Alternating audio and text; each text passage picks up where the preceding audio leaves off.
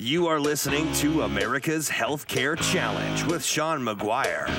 Join the conversation at 402 342 1290 or at 800 577 1290. Once again, direct from the American heartland, here's your host, Sean McGuire.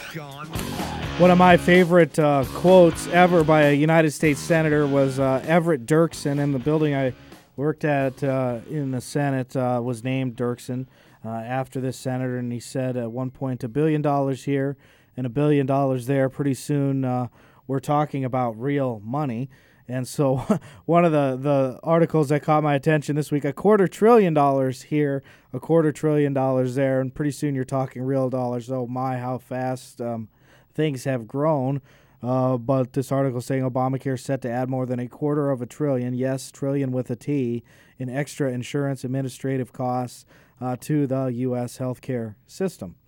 And so uh, keep in mind these costs are uh, borne by those with insurance, so that basically means uh, higher premiums. And uh, we're looking at um, an estimated of 2.76 trillion in overall federal government spending for the Affordable Care Act, and that's just essentially money getting moved around, but it is um, affecting people. It might not be um, on the government books, but it's going to be on the backs of those people that have to uh, pay uh, health insurance uh, premiums that are going up uh, rapidly.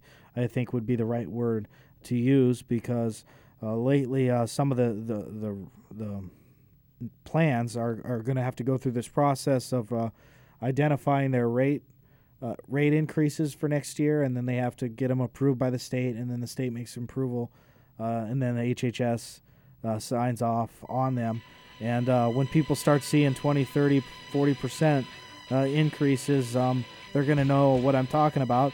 Uh, but fortunately for them and, and everybody else, America's Healthcare Challenge is a program that you can even call in and vent about these things. And and maybe next year, uh, next week, we'll do uh, some venting uh, on uh, some of these increased taxes and costs uh, for the average healthcare consumer, being forced to have to to shop around because of high deductibles. But now, if their premiums start going up, uh, that's going to be even more of a challenge. Check out healthreformexplained.com for my commentary and our Facebook page.com slash America's Healthcare Challenge for this podcast and more.